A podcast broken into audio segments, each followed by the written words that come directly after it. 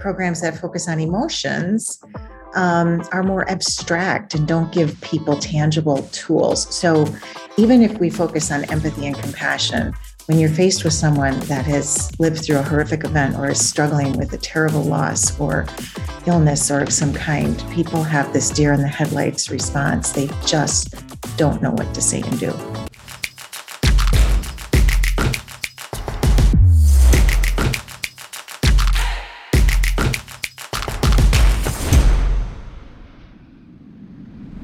On this special edition of the Creator Community, we showcase an author alumni, Jen Marr.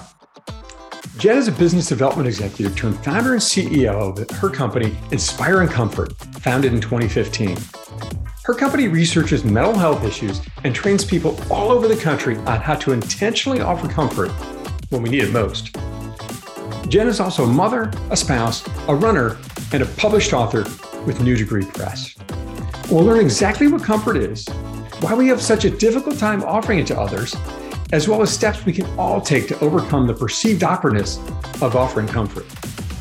We'll also hear how, through Jen's learning the power of comfort, led her to the creation journey of her book, Paws to Comfort. Then we'll hear how this act of creation led her to connecting with some incredible people and landing her a speaking and coaching engagement with one of the most prestigious leadership development programs in the world check out the show. Welcome to the creator community. This is a podcast from book publisher New Degree Press or NDP. I'm your host, John Saunders. The show is designed to celebrate, elevate, and showcase many of the incredible authors that have published their books with NDP. This year, NDP will cross over 1,000 published authors. Today's episode is a special one. This is a new showcase series where we'll talk to authors that went through the program already and have published their books in the past. We're checking in with them to learn about their journey and see what they've been up to since bringing their books to the world. Today, I have with me Jen Marr. Jen Marr was a business development executive turned founder and CEO of Inspiring Comfort, her company founded in 2015. She is also a mother, a spouse, a runner, and a published author with New Degree Press. She published her book, Paws to Comfort, in late 2019 after an incredibly successful uh, pre-sale campaign, raising over $71,000 to cover publishing costs and then some. This was the most successful campaign of the 1,000 published authors thus far. Jen, congratulations on that and welcome to the show. Thank you, John. It's such a pleasure and honor to be here. Thank you for inviting me. Well, thank you for being our first episode with the alumni series. So, I gave a very beef background uh, for our listeners, Jen, but could you tell us a little bit more? You know, what is the Jen Marr story? How did you end up being a founder of a mental health training company? Well, John, thanks again. And as you know, life never uh, is a journey that is planned. Um, just when you think you're going to turn left, you end up turning left or right. so I was, uh, my career was in international business development, and I had taken a break on that to raise my daughters. I couldn't keep traveling 100,000 miles a year when I had three young girls at home. And in that little respite from the crazy world of business development, I found myself helping in the aftermath of the Sandy Hook Elementary shooting, um, bringing in care and comfort um, with comfort dogs and other strategies um, to community to Sandy Hook and other communities that had suffered trauma. Um, at the same time, three months into that, I was at the half mile away from the finish line at the Boston Marathon. I was running that race when the bombs went off. And I think it was a combination of two such horrific events so close together that I was um, involved in that really opened my eyes to the truth that our world is suffering. This was even way before COVID. And very few people knew what to do. Very few people um, knew how to reach out and care for those that are really struggling. People care, but are having a hard time showing it. So that's where the journey started. Um, my business development background kicked in as I watched on the ground programs that were meant to do well didn't. You know, kindness programs should be great, but random acts don't end up connecting people.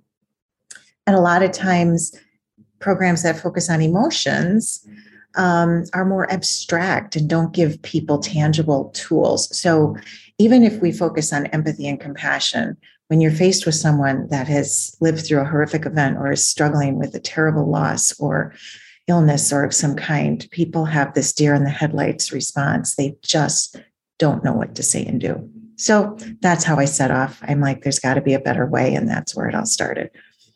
Unbelievable. So I, I like this contrast you bring between random act of random acts of kindness and, and sure they're great, but you know, is there a solution there? Is there a roadmap that others can follow from? And it sounds like that's what you've developed a roadmap to help others.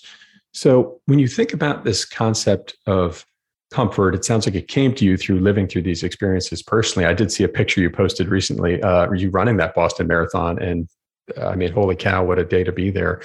Uh, and now, and then getting to be directly involved, that's amazing. But how do you, through your book and your work, how do you define comfort, and, and how did you sort of unearth the power of it as you went through this journey? Well, it's such a great question. It's such a critical question because people look at the word comfort and they're like, oh my gosh, like that's just, oh, it's cozy blanket. And people Sweat, think sweatpants. yeah. um, they think of the noun form, they think of the inactive, cozy noun, which is a comfort zone, right? The verb form of comfort is far different. Um, the verb form of comfort um, is anything but being in a comfort zone. Um, to comfort someone is not easy. Um, and if you think of the actual core word of it, um, whoever sat down and invented this word invented it as a verb, a resilient verb, because COM is the core to community. Com means together with, and fort is strength. The word comfort itself is strength together that when we go through tragedy together we need each other. And it was that is what i was feeling on the ground. And i was feeling that this is people were not getting this. People didn't know how to connect. People didn't know how to work together to get through this. Um, and so you actually realize that the only way you can get through this is with each other. And these programs um, that were intention meant good intentioned programs on the ground weren't doing that. So it just formed from that. And I mean, I was bringing comfort. That was what I was tasked to do. Um, but I was realizing that no one else knew how to do it. So the definition of comfort on the verb form in the Merriam Webster definition is to bring strength and hope.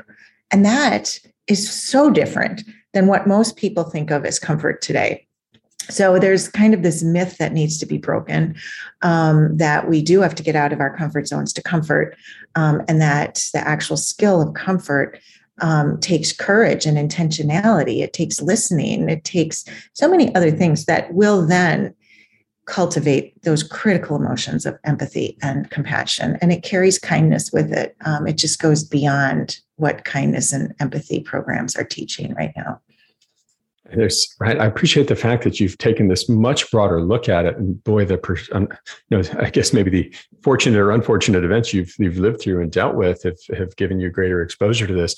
Was there maybe a moment where you really saw, like, holy cow, there's there's a gap in the world, if you will, in that people just kind of are lost with this idea of of comfort. Was there hmm. kind of a moment where yeah. this was a breakthrough for you? There was a red flag moment for me. I was um, in a, a crisis response deployment I was in a room with a whole bunch of high school friends. There had been two tragedies over the weekend, and I was sitting with a group of friends whose best friend's brother had been killed um, in a plane crash. And these friends were distraught. I mean, their their best friend was at home, obviously, um, with his family. Um, but I sat and listened to these students, these young men who cared deeply for their friend, but not one of them had reached out to the friend yet. Here they all had their phones in hand. And I overheard a conversation that went something like this You know, did you reach out to John yet? No, me neither. Um, I don't know what to say. I know. I think he just wants to be with his family. I know. I know. I'm afraid I'll say the wrong thing. Um, I don't know how he's going to come back to school. Like they cared deeply, but they were in this awkward zone that they just didn't know what to say and do. And at that moment, I mean, the mama bear kicked in, and I'm like, I typically in a deployment, I did not do this. I we were just there in the background. Um, I said, guys, just send them a text. Just do it today and tomorrow and the next day and the next day, and just say, I'm here and I care. Can't wait to see you again soon. And just do that again and again. I said, just think that the poor guy's at home on his phone, wondering why nobody's reaching out to him. So, in fact, the one struggling and suffering is suffering even more because people don't know how to reach out.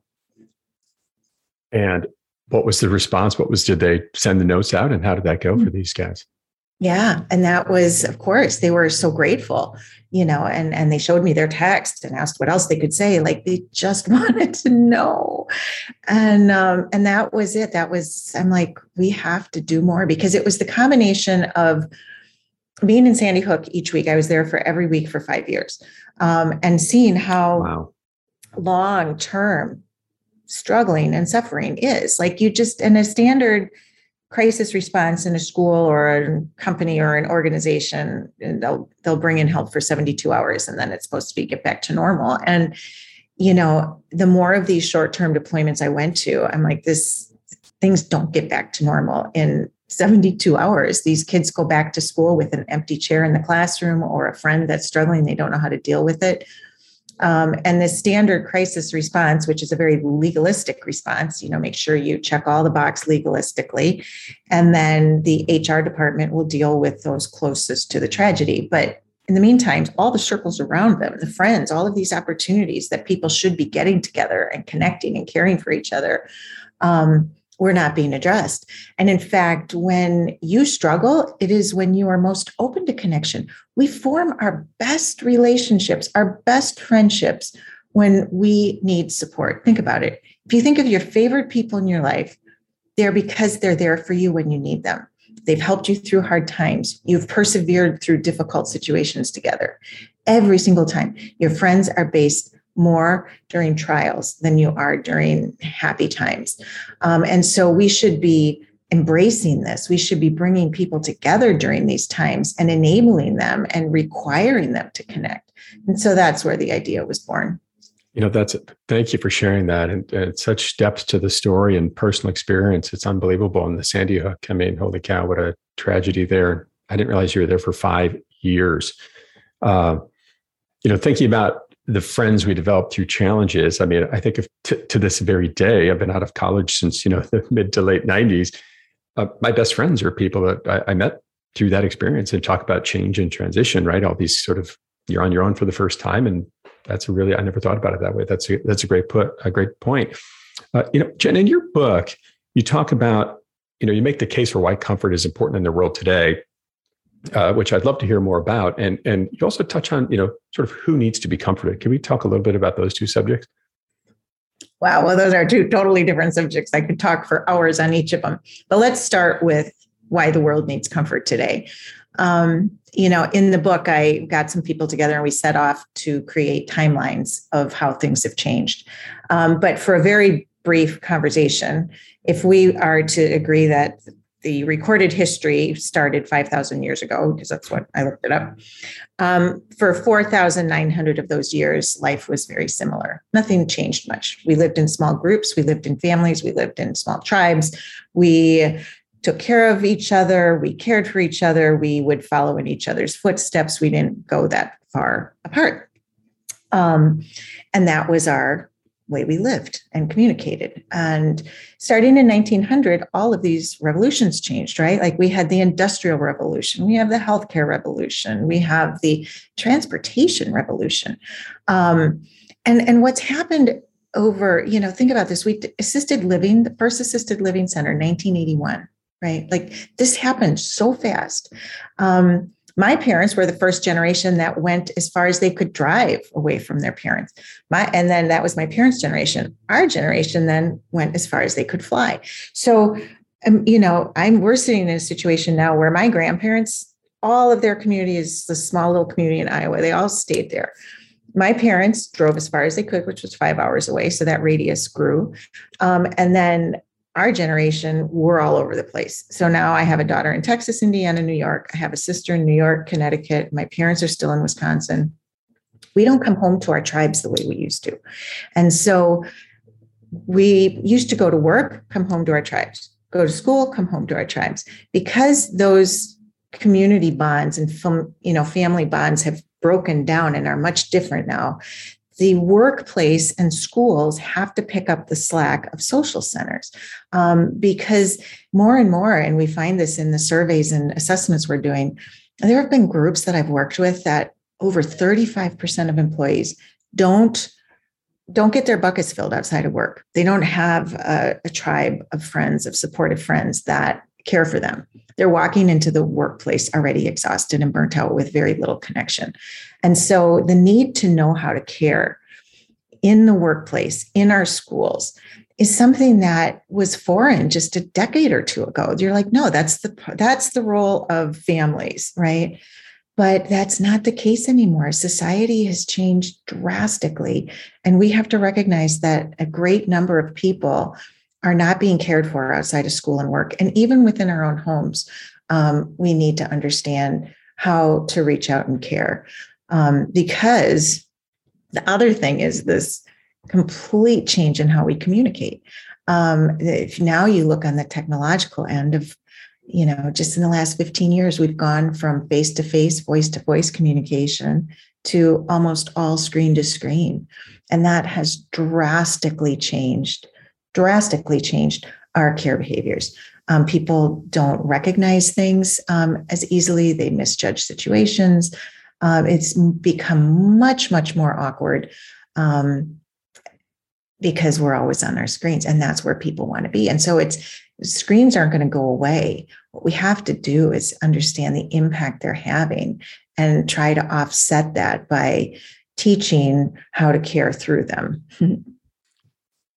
There's an interesting one providing care through uh, texting services, right? Or text messaging. You know, you you made me think of a story I heard from a friend who's a, a leader in the financial services world, and he had an employee prior to the pandemic who was performing at a high level, and the guy lived alone and suddenly the pandemic happened so and particularly at the high point where we were, we were really trapped in our houses and kind of didn't go anywhere but the grocery store right for months and months and months and the guy started to underperform radically and we had a long chat about it and realized i mean this guy was suffering and talk about a need for comfort i mean going through these days back to back zoom calls and then at the end of the day not having any friends to go talk to and sort of uh, uh decompress with if you will he was just sitting there staring at the wall by himself and it really started to eat away at this guy it became a real problem, and it took a lot of support and effort to to move that uh, young man along. But they, they got there. But I think he certainly could have used training like yours.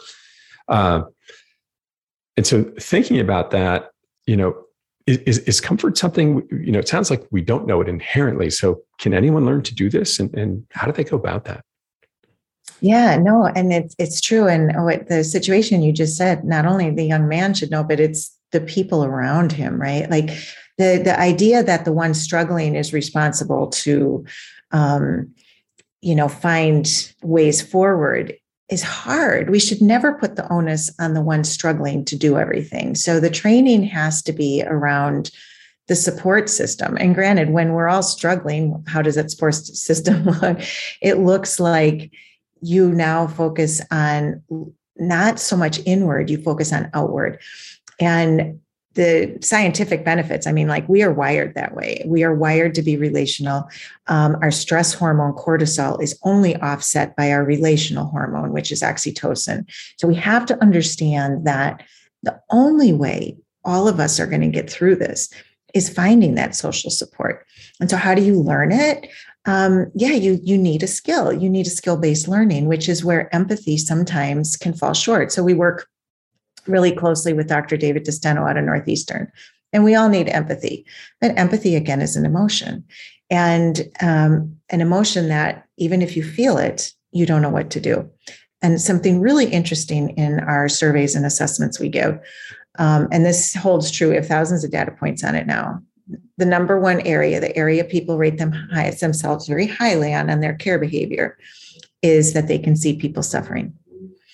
The number one area where they feel the least cared for is that no one sees me when I struggle across the board, every demographic.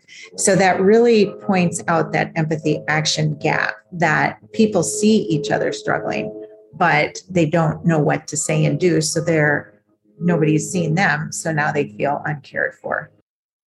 And so as they go through this struggle, it actually gets exponentially worse because they're not getting any support around them. So if I'm in that circumstance, I have someone struggling in my life, Jen. So what, what do I do? How do I how do I help change that? If I don't have the skills, I don't have that training. What what would you what would you tell our listeners to do in that circumstance?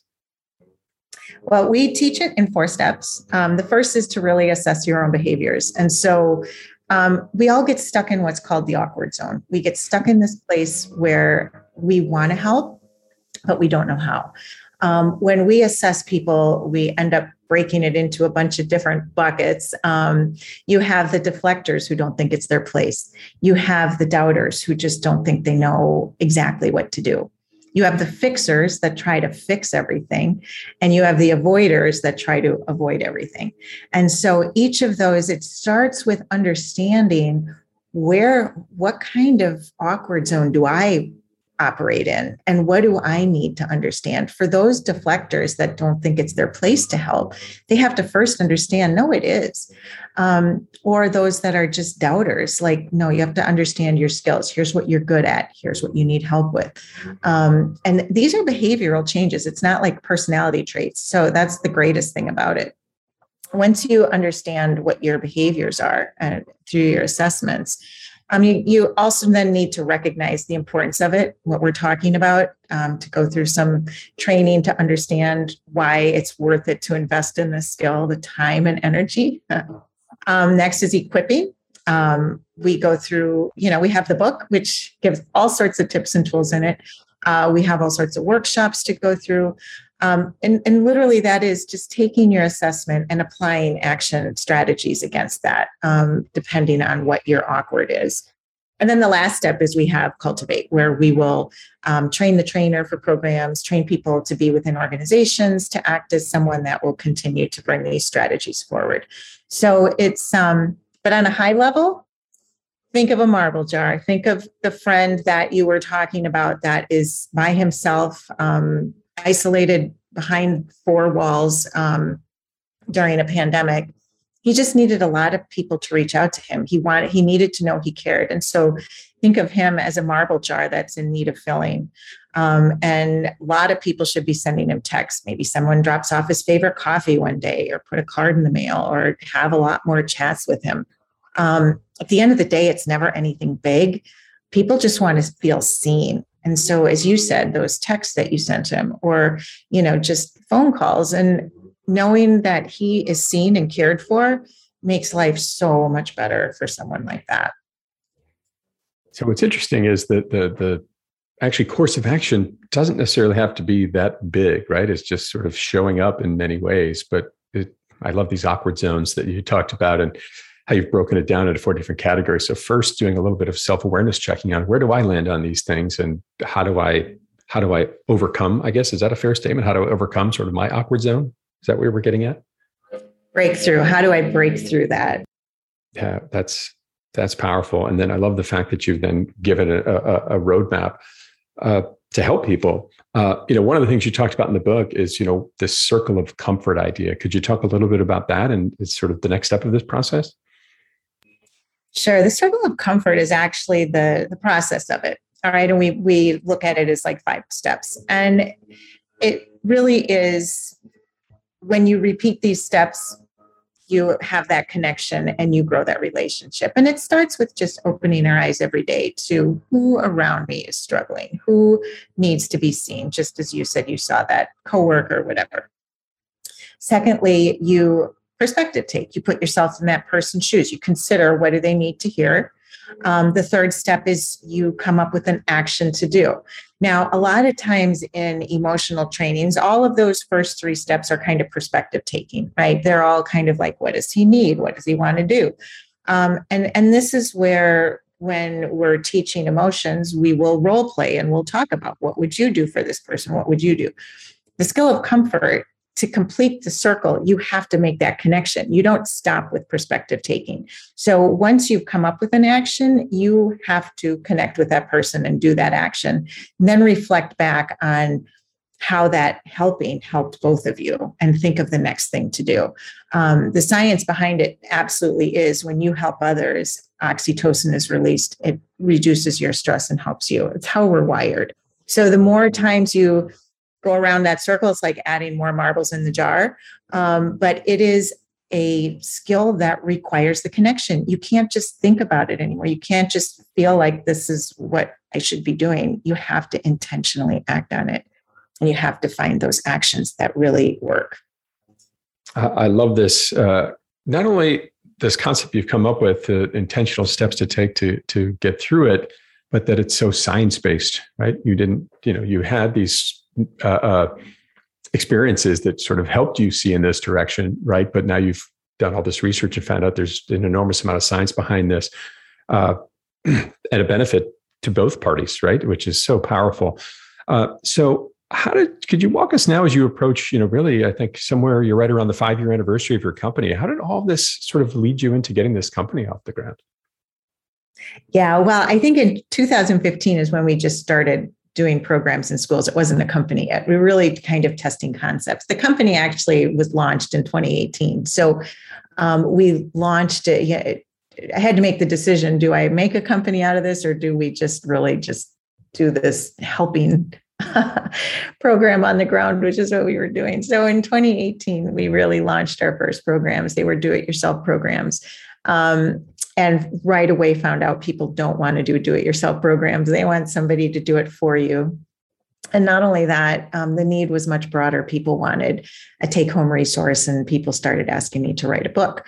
Um, of which I really kind of fought against because I, my, both my sisters are writers. I didn't feel I was I was one to sit down and write a book. Um, it took, and it was a process, but I knew we needed to write the book. I knew we needed to um, have trainers and a, a program that we could actually go out and facilitate and train on the field. And so that's what we went into into 2019.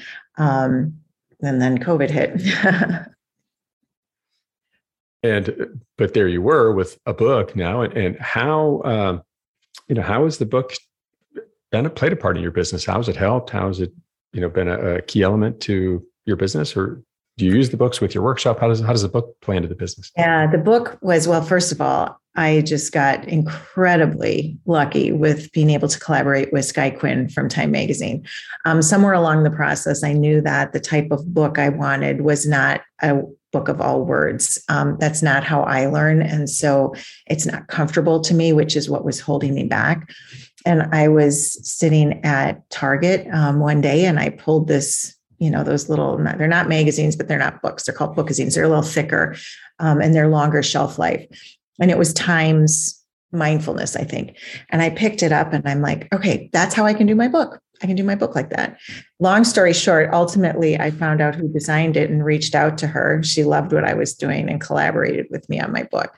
Um, and once I understood that I can do a book like that, it became just this wonderful collaborative effort of how can you teach comfort in visual ways and all from the paper quality to the imagery to the font style um, to a combination of stories and statistics and um, really making it much more interactive. And Skye was just uh, amazing to work with.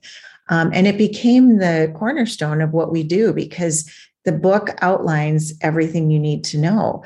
Um, and from that book, then we've built out training modules, we've booked out an online uh, learning management system online.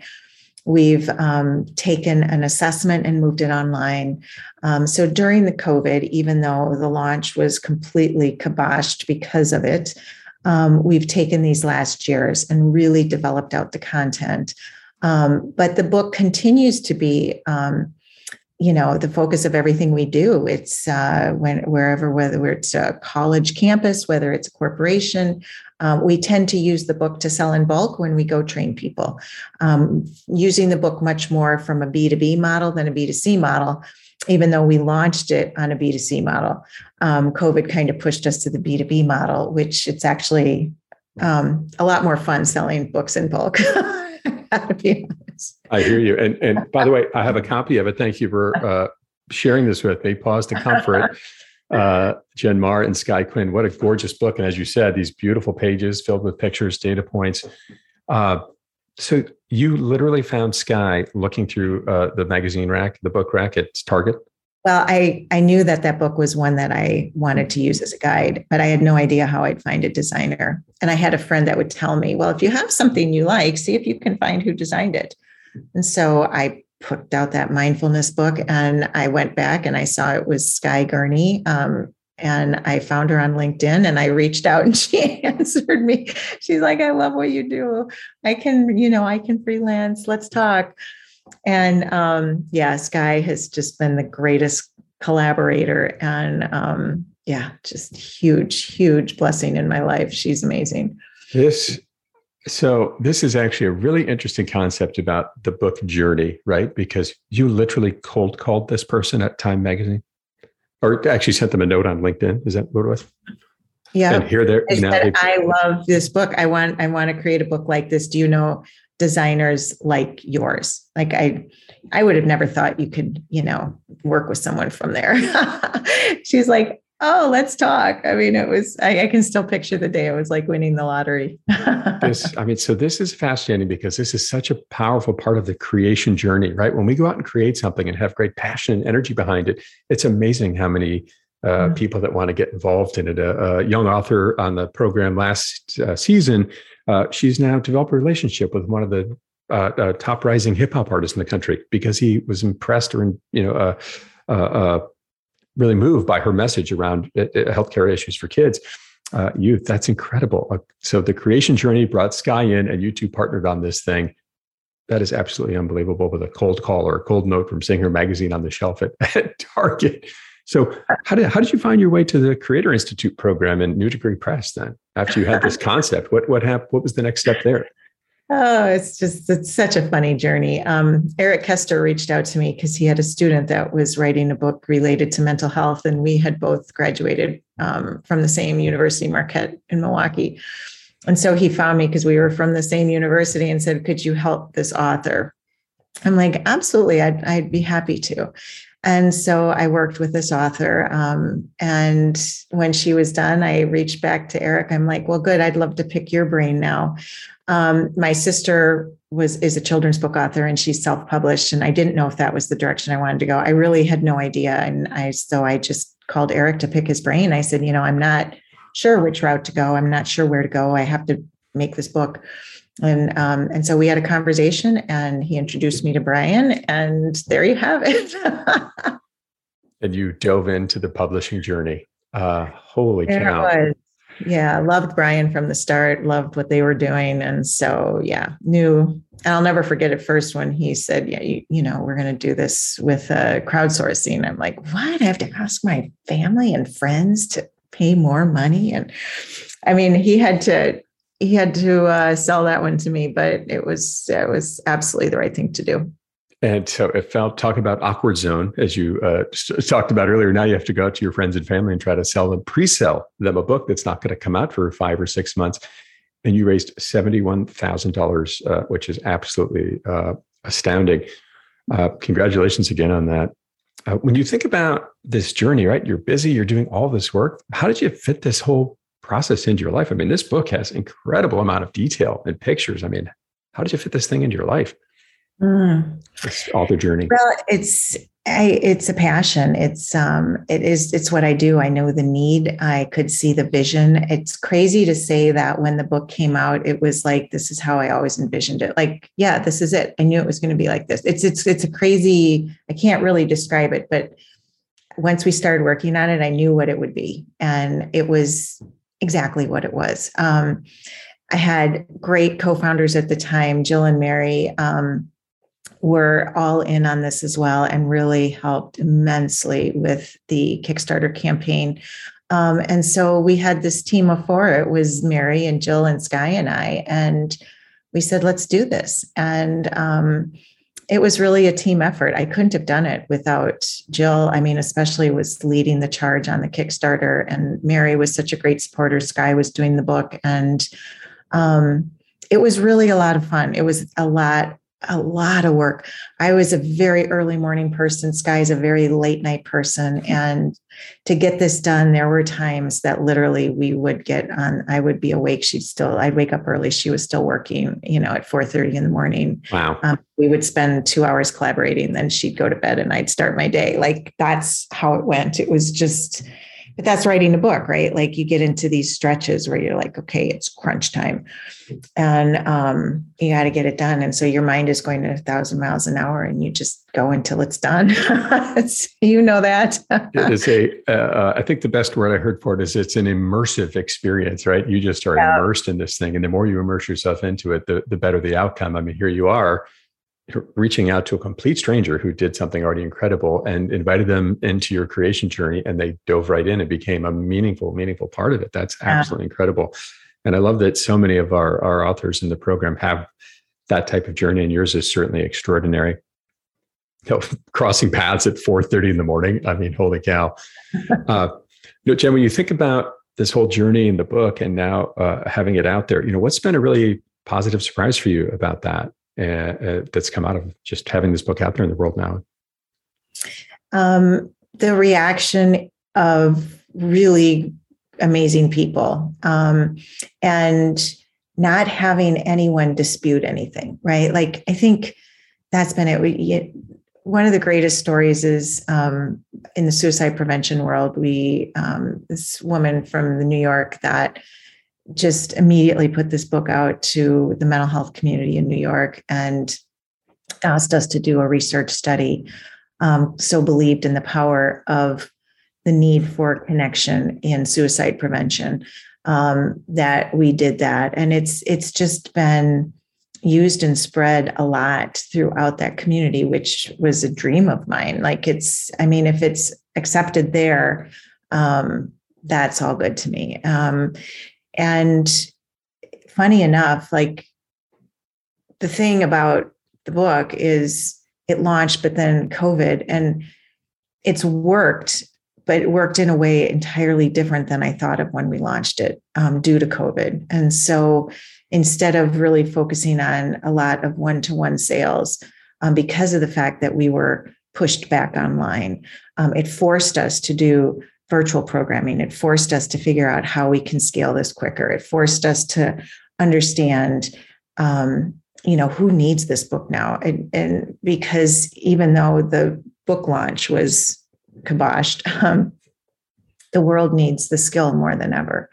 And so, um, understanding how can we best get this out in the world today, and with all these different opportunities coming in, where are we really going to focus our time and efforts? Um, and that's kind of where it's gone. To say that you have an entrepreneurial spirit would be an understatement i think jen. And the fact that i love this message because what you're really i think helping hopefully helping people understand is to hear this is that you know writing a book is very much like a startup right? You had a you had this plan it was going change occurred right? You had to pivot. You had to find a new way to get it done in the midst of a global pandemic and you found your way uh, I think, and as recently as yesterday, you continue to elevate and find better ways to work with this. Yesterday, uh, Jen, right, you did a program, a training, a coaching session with the White House Leadership Development Program. Is that right? Can you tell us a little bit about that story? Crazy, right? Um, the White House of the United States of America. Not bad. yeah, the White House has this leadership development program um, that people have to apply for. Um, and be recommended and, and brought in that they do training for, but they also offer a few events a year called the Invite, where they open it up to other government leaders um, to really focus on emerging trends and important topics out in the world of leadership. Uh, and one of the emerging trends that they've noticed is how do we care for a very pandemic weary workforce? And how do we develop cultures of care across hybrid situations and complete disruption in our normal work environments. And over the course of the last couple years, I had done some work with the Federal Coaching Network. I had done some work with the Department of Labor. Um, and I don't suppose there's too many groups out there that are companies focused on creating cultures of care. And when the topic was brought forward, then my name was brought forward with it. And it was an amazing session of really great people. There was a panel discussion, um, really talking about this. Uh, very senior leader at the USDA was on it. Um, just amazing people were on it.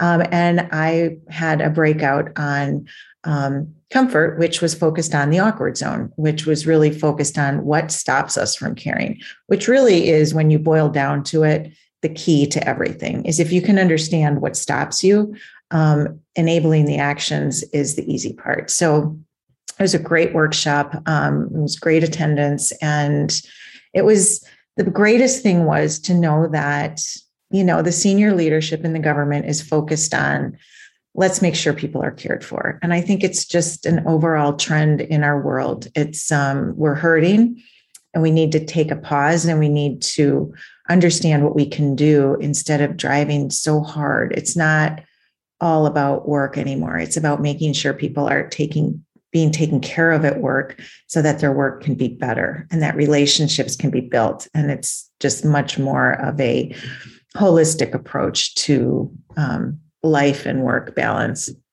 Oh, isn't it fantastic that someone in the U.S. government is even thinking about this in terms of uh, of a benefit to employees? And you made an interesting point in there, which is, yes, it sounds comfort sounds like we're you know maybe you go to have a group hug and this kind of thing, right? But it's much more intentional. There's a roadmap to it, and there's a tangible result for business leaders, right? If you have people operating in a more comfort and caring uh, uh, capacity, chances mm-hmm. are you're going to actually deliver better results, right? People aren't depressed and uh, upset and these kind of things. Is that a fair statement?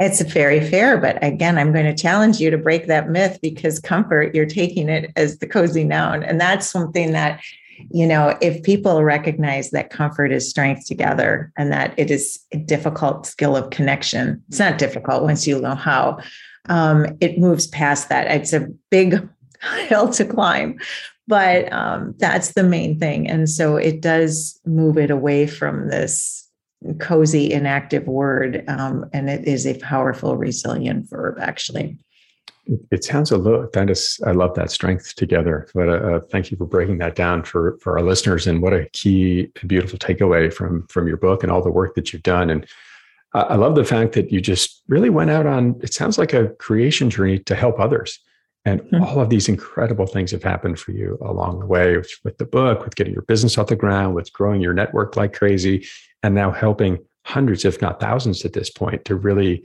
comfort each other better and hopefully you know deliver better results for people's lives and, and ultimately their businesses but it starts with that caring and comfort what an absolutely beautiful message jen thank you for sharing that with us and, and being a guest on the show here today Thank you, John.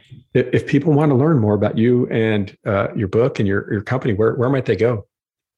Yeah, please go to inspiringcomfort.com. Um, check out our programming. You can find me at jen at inspiringcomfort.com. Uh, you can find us on LinkedIn and Facebook. Jen, unbelievable message and story you have here today. Thank you so much for being a guest on the show. Thank you, John. I'm your host, John Saunders, with your first alumni series from New Degree Press, the, commu- the Creator Community Podcast. Keep moving forward.